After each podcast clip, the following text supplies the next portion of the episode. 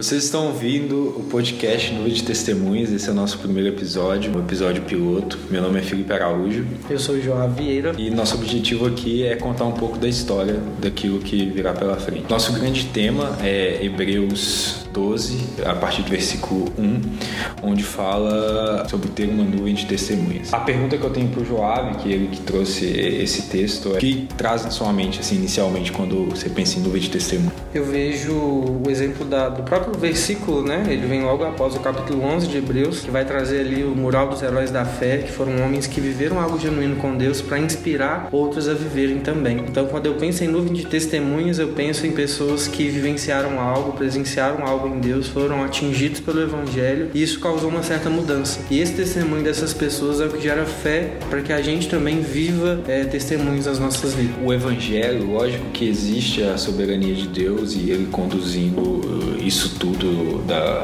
onipotência dele, mas é como que o Evangelho passou em todos esses anos de boca em boca e conseguiu chegar até nós assim. E como o caráter de Cristo foi através do Espírito Santo, através dos testemunhos de cada um dos heróis da fé, foi chegando a, até nós. Né? O primeiro objetivo é a gente conseguir refletir isso, né? refletir o que Jesus é através das nossas experiências de vida, não das minhas, ou da minha ou do Joab, mas também dos nossos convidados. Exatamente, da, da própria Bíblia, né? Dos testemunhos que, que viveram há tantos anos até hoje impactam a nossa vida. Eu acho interessante quando a gente pensa em nuvem de testemunha e em, ter, em ser testemunha e ter um testemunho, é que devia ser algo muito mais natural né, nos nossos dias, a gente ter testemunhos. Porque se a gente vive um evangelho que é real, que é pessoal e relacional, é natural a gente ter testemunhos para contar, a gente ter histórias de, do que Deus fez, do que Ele falou, do que está acontecendo. E acho que é um canal que a gente tem, onde a gente está se propondo a expor essas, essas testemunhas e esses testemunhos, essas histórias de vida que foram transformadas por meio do Evangelho. Sim, e um grande desafio é a gente conseguir enxergar o caráter de Jesus, sabe?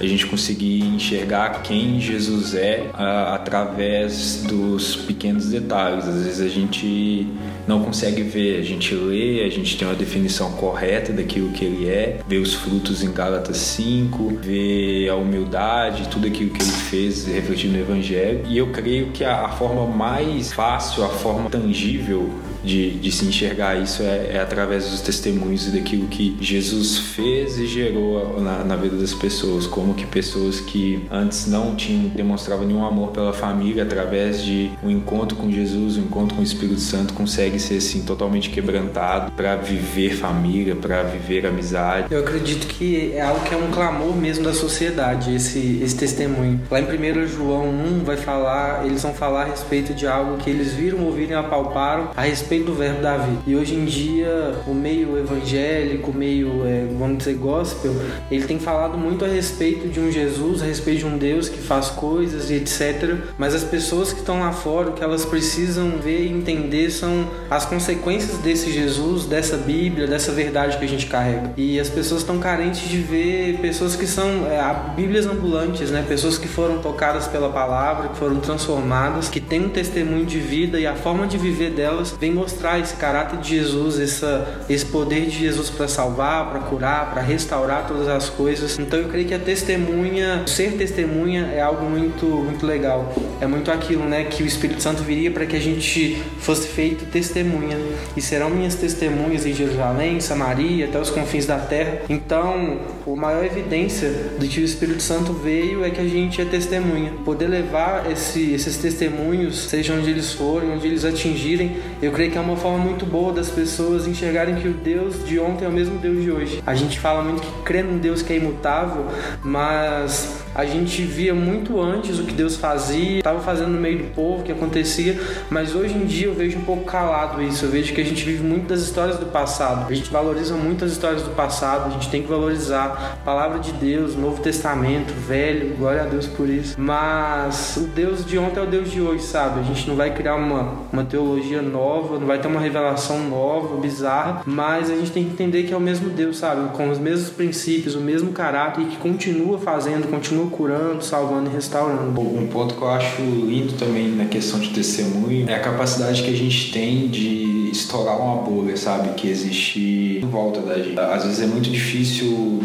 de forma simples, de forma espontânea, você contar a sua história para alguém sentado numa mesa, num pós-culto, ou num café, ou até mesmo numa célula, talvez a gente não tenha esse, esse espaço. E eu creio que a gente deveria gerar essa cultura, sabe? Porque a gente conhece a história de quem anda com a gente, a gente descobre tudo aquilo que gerou essa pessoa em Deus, sabe? Muitas vezes a gente não entende por que certas pessoas têm certas atitudes e através dos testemunhos talvez a gente possa enxergar de forma mais ter mais empatia, ter mais discernimento sobre quem anda com a gente, não um discernimento pra gente julgar, mas realmente pra gente entender, ter, ter esse cuidado. Cara, eu, eu creio que o testemunho ele reflete Jesus, ele, ele, ele mostra quem Jesus é, porque se a gente for olhar pro caráter de Cristo, a gente vê, por exemplo, definições que Jesus é amor, que Jesus é,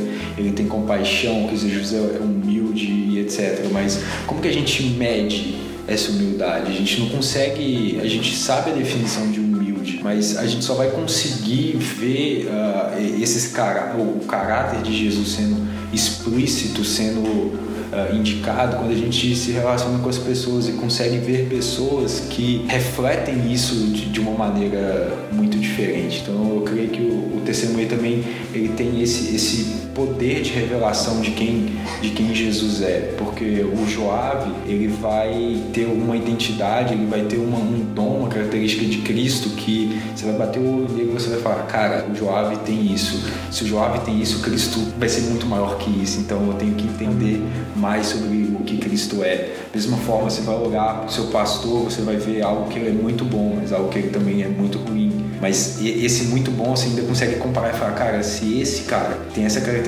ruim e consegue ser muito bom nisso, então Cristo é muito maior que isso. Então, sabe, o testemunho ele tem, é, é, eu creio que ele tem essa capacidade, como é dito sobre hoje vermos Jesus através do espelho, porque a gente olha para Cristo, vê uma identidade de Cristo em nós, mas ainda assim é uma identidade que está sendo construída, uma identidade que não, que não é perfeita, que a gente possa, por meio do testemunho, conseguir enxergar, não só olhar para o espelho e ver o nosso reflexo, mas olhar para as pessoas e, e tentar enxergar Cristo nela, apesar de estar borrada ainda em transformação, mas a gente conseguir enxergar Jesus nela. Eu acredito que o grande ponto nisso tudo é entender que todo testemunho é válido. A gente costuma valorizar muito grandes testemunhos de histórias assim é, bizarramente diferentes e tudo mais. Mas cada um de nós, a gente tem um testemunho pessoal e isso é importante. E valorizar isso é algo muito legal. Por exemplo, eu cresci na igreja, então não tenho um testemunho assim de, ah, eu fui para as drogas, eu fui vivi lá no meio é, da boate e tal. Nunca tive um tempo assim de estar desviado e eu sempre achei que eu não tinha um testemunho por isso. Eu achava que é, não é legal o testemunho daquela pessoa que foi lá, que roubou, que fez não sei o que e tal